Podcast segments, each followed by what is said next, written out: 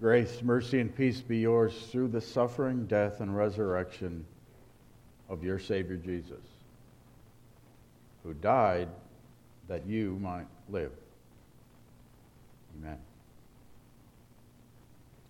Dear fellow Christians, have you ever puzzled over what role emotion is supposed to play in our faith, in our religion? It's not an easy question. Uh, we know that there are many denominations now who emphasize emotion almost to the exclusion of all else, certainly as, mo- as the most important element. And there's a certain element of that, there's a certain characteristic of that in us where, admit, when you, when you go to watch a movie, for example, and it's emotive. That is, it creates emotion. You cry at the end, or you yell with joy because the boys in the boat win the race, or some aspect of this fills you with a positive emotion. And then you go and tell it was a great movie. Why? Well, I guess because it made me happy, or. So, how do we take that, which is a natural component of being human, how do we take that natural desire to be filled with positive emotion and how does that work in connection with God's Word? Is that supposed to be the driver? Is that supposed to be the thing that comes after naturally? This morning in our text, we continue with that whole, that whole question of temptation. James told us in our first reading it doesn't come from God because temptation has as its goal sin, and God never wants us to sin. Our second reading, Jesus was himself tempted, but resisted through the power of God's word, which is also there for us. In our sermon text, we find out what God does do to human beings, which is not to tempt, but to test. And yet, even knowing that, the question is still there what part is emotion supposed to play in this account? hear that account in Genesis 22, the familiar account, I'm sure, to you, of God telling Abraham that he must sacrifice his beloved son, Isaac. After these things, God tested Abraham and said to him, Abraham. And he said, Here am I. He said, Take your son, your only son Isaac, whom you love, and go to the land of Moriah and offer him there as a burnt offering on one of the mountains of which I shall tell you.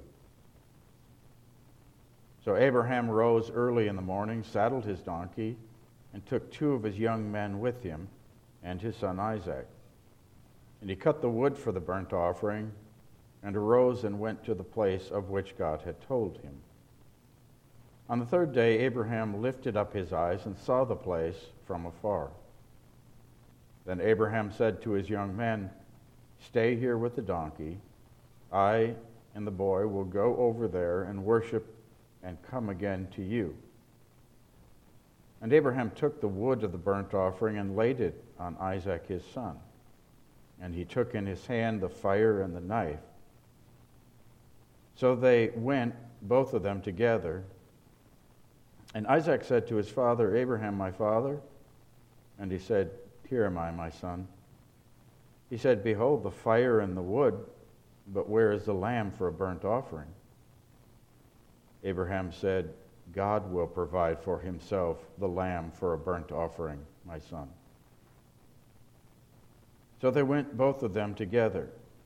When they came to the place of which God had told him, Abraham built the altar there and laid the wood in order and bound Isaac, his son, and laid him on the altar on top of the wood. Then Abraham reached out his hand and took the knife to slaughter his son. But the angel of the Lord called to him from heaven and said, Abraham, Abraham. And he said, Here am I.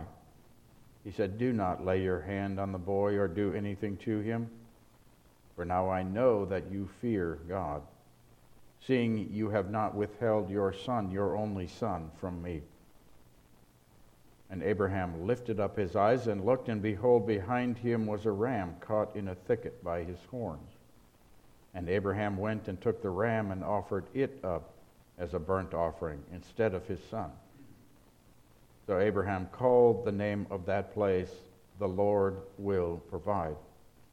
As it is said to this day, On the mountain of the Lord it shall be provided. This is God's word. That God would bless, instruct, comfort us through the study of his word also this morning, so we pray. Sanctify us by your truth, O Lord. Your word is truth. Amen.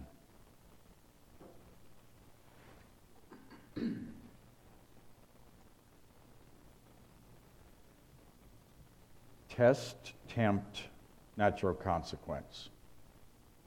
Those are our three options, aren't they? With everything that happens to us in life, good or bad, those are the three things that are possible, the three causes. Either God is testing us, and again, God can test us through positive and negative, can't He? I think one of the greatest tests that God gives us is wealth. So, test, tempt. The devil, through this, is trying to tempt me to sin or just natural consequence. It's neither the devil tempting or God testing. This is just what happens in a sin broken world. So, to get a handle on this, start little and then work your way up. You're, you oversleep, maybe you get up a little bit late, you just are really upset with that alarm clock when it goes off, and you doze a little bit, and then you find you don't have much time. So, you get up and you got to get to work. So, you go through your morning routine and you walk out to your car and, and, you've got you're trying to carry too much but you think you can do it and you open the door and you try to get in and you find yourself wearing your morning coffee. So what just happened? Is is the devil tempting me?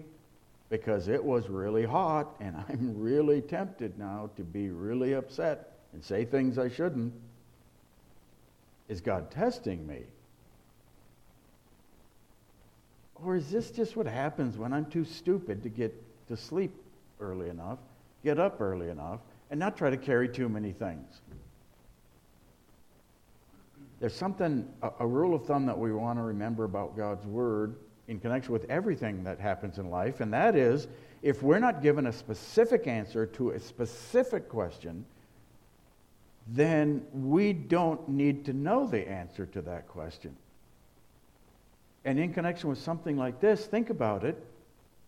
We don't need to know if something was a test from God, a temptation from the devil, or just natural consequence because we know how we're supposed to react. And it's always without sin. Now, to take that example, something as goofy as spilling your coffee on yourself. It's, it's like a minor thing, but I can use that. I can use that if I'm wise. I don't have to know if God caused that to test me or if the devil said, ah, I'm going to have him spill his coffee and hopefully he'll curse God or whatever sin he hopes to get out of it. I don't need to know that. I can use it though.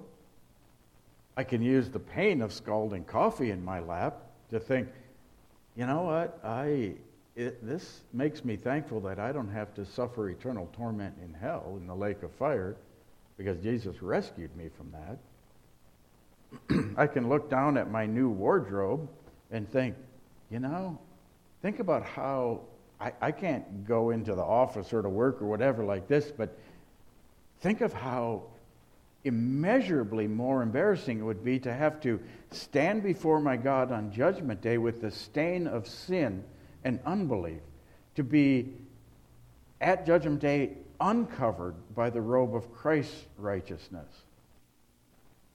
So you can do that. You can, that can be your reaction.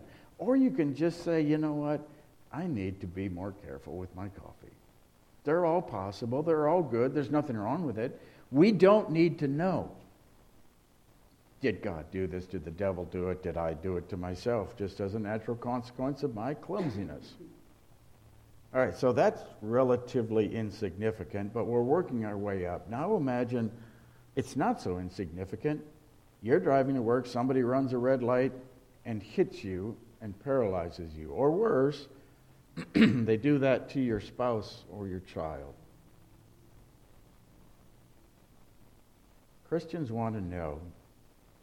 They tend to want to know. They tend to ask always in those more serious cases why did this happen? Why did this happen? And then it's easy to shift into the blame game. Why did God allow this? Or why did God do this to me?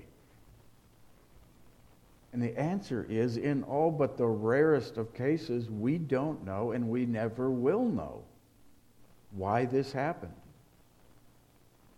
We do know that God controls life. No one can end our life without God's permission.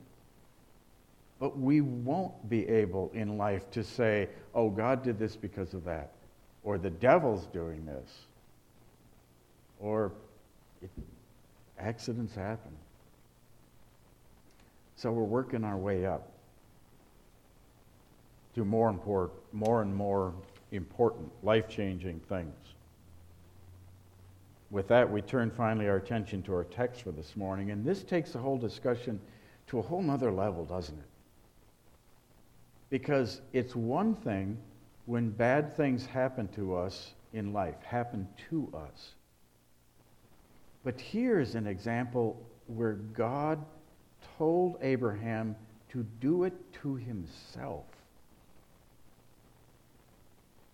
I, mean, it's bad enough Isaac I mean, it's an interesting study, isn't it? To think about Isaac. Now, our text refers to him as translated as boy twice. I'll take the boy, but he's probably not a boy. The word can also be any unmarried young man, whatever age he was. So I'll take this young man with me. Abraham's old. So we read sort of casually Abraham bound Isaac. There's a certain faith indicated on the part of Isaac, too. You dads know that there was a certain point at which you didn't mess with your kids anymore. You pretended you could still take them, but you didn't try to prove that point. So there was a certain faith going on with Isaac, too, to allow himself to be bound. We don't know exactly how that went, but interesting thought. But God had told Abraham, and here, by the way, this is one of those rare cases where even in Bible times, we're told why God did this, and that God did it. Our text says, after these things, God tested Abraham. So there we have one of those rare cases. This isn't the devil doing it to tempt. This isn't just natural consequence. Well, how could it be that? This was God but think now, again, we get back to that emotion. Is, this, is that what would make this come alive? Is that what we're supposed to do with this? Are we supposed to inject or allow our human emotion to get involved, and that's what will make this come alive for us? Well, there's nothing wrong with doing that, with looking at it from an honest emotional perspective, even to gain a sense of what's going on here. So ask yourself God just asked you or just commanded of you, not let something happen to you. I want you to do something right now that will change your life forever, immeasurably to the worse. I want you to take your beloved son and slaughter him.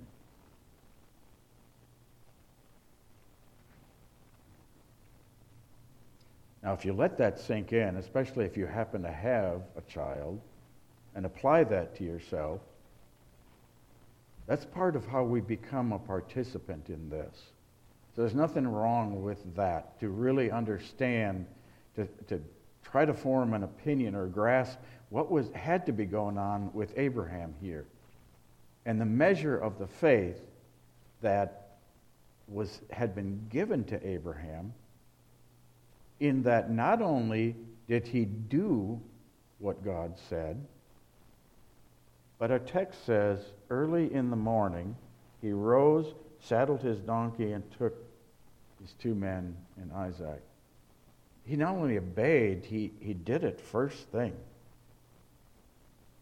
And we're kind of tainted by watching television shows. We come to imagine that every problem in life can be solved in half an hour, less commercials, or maybe an hour if it's a movie or two. it's hard for us to read this and recognize that, that the passage of time must have also taken a toll because it wasn't, though we can read in just a few moments, God said, Sacrifice your son. Abraham said, Okay, he went and he did, but the, but the Lord said, Don't do it. Now recognize the timing where God told Abraham, How would you sleep that night? How would you, what would be going through your mind? I'm sure it had to be going through Abraham's mind. Kill my son? But he gets up and he goes. And that journey isn't five minutes, just go to the backyard. And it's days' journey, and he's walking with his young man and his son, all the while, kill my son? I'm sure he was waiting for some other message, but he kept doing it. And there was more here, wasn't there? God had already promised him. And that had to be going through Abraham's mind. God promised me that my descendants would be as innumerable as the stars in the heaven and the sand on the seashore. And yet now God is saying, kill your son before he has even one child. But, but God promised. And now he wants me to kill my son. And day after day, He's walking, going through all of this. And why is this such a tremendous faith? Not because Abraham understood, because we're told God tested Abraham. Abraham wasn't told that. Abraham was just said, Go to the place I'm going to show you and kill your son. And so Abraham just obeyed, just did what God said even though this was contradictory. I trusted you, your promise. I have to continue trusting that. And by the way, it wasn't just descendants, wasn't it? It was the descendant. So this wasn't just, hey, you promised to give me a big family. God had said, in your family, all nations on earth will be blessed. That is, the Messiah is going to be one of your descendants. So not only is God now saying, kill your son so you can't have lots of offspring, descendants, but he seems to be destroying that gospel promise. And yet God had told him to do this. So his recourse was just to obey. And he gets to the very point where he is going to obey. But there's some other stuff at work with Abraham because he trusted God's promise he knew that God must find a way through because God will keep his promise. I would just love to have heard the thought process as, as Abraham walked day after day with his son toward that mountain where he's supposed to sacrifice him. But God promised. God always keeps his promises. He promised to send the Messiah. He will do that. And he promised it would come from my family. And you see a little bit of evidence, masked a little bit in our text, because what Abraham actually said to his young men is, Stay here with the donkey. I and the boy will go over there and worship, and we will come again to you. He used a plural there. So Abraham, think God will keep his promise. I don't know how he's going to do it. That's not up to me. But I am going to obey, and I'll leave the keeping of the promise to God. And he kept going and kept going to the very point of the hand on the knife. And then, uh, the emotion of, of that response to God. Abraham finally Here I am. Don't do it. Of course, there's going to be emotion in that. But the emotion isn't the driver. The emotion teaches us something about what's truly important, which is that Abraham didn't allow his emotion to dictate his actions, did he? As those emotions assaulted him, as they surely did, it was still obey. It was still listen to what I told you and do it. Do not let that emotion short, short circuit my command to you because I've got a plan and you don't understand it yet, but you will.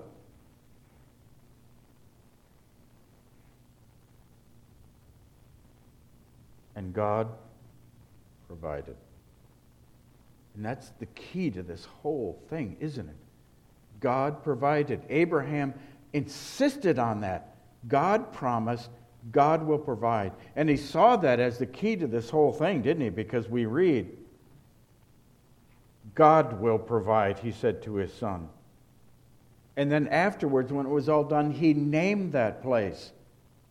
On the mountain of the Lord, God will provide. He gave it a name that said, God will provide. That's what he had to remember. God will keep his promises, and though we can't see how he'll keep them, with our logic, our understanding, our comprehension of the way things work, God can be trusted to do that. But there's one more thing in this text, isn't there? If we really want to be a participant in this, so again, it's not wrong to let our emotion speak to us about what Abraham was going through, but where do you really participate in this whole account?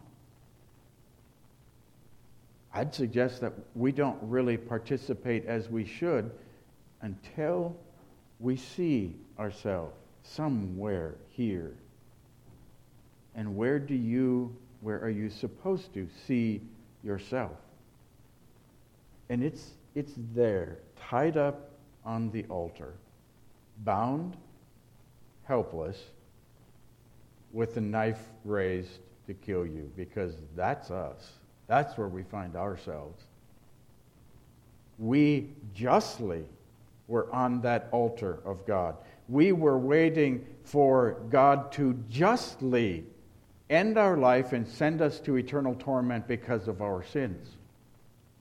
The picture of Jesus in all this is obviously not Isaac, because he was not sacrificed. The picture of Jesus is the ram. And it's interesting that you read, if you read carefully, and when God stopped Abraham, he looked behind him and there behind him, caught in the thicket, was a ram. Impossible solution to this problem. I'm just going to obey God. And then God shows him something that he didn't see, couldn't see, behind him, because God provided it. That's the picture of Jesus. The ram did nothing wrong. The ram was just offered as a substitute for me, for you as we lay bound by our sin on the altar of God's just judgment with no recourse, no way out. And God said, You're not going to die. I've provided. I've provided a substitute. My son. My son who did nothing wrong. My son will get what you deserved. Think of the irony in this. Abraham did not have to sacrifice his son. God said, I will sacrifice mine. So finally, take from this everything that we're supposed to, as much as you can carry with you from this account, because you will encounter problems. You won't be able to identify is the devil doing this, is God doing? Doesn't matter what you can take from this is this God who didn't spare his own son, who laid on him the iniquity of us all, there's no problem too great for him. I may not see how he's going to fix it. I may not even recognize how he did fix it when it's done. But I know, I know, on the mountain of the Lord, it will be provided. Amen.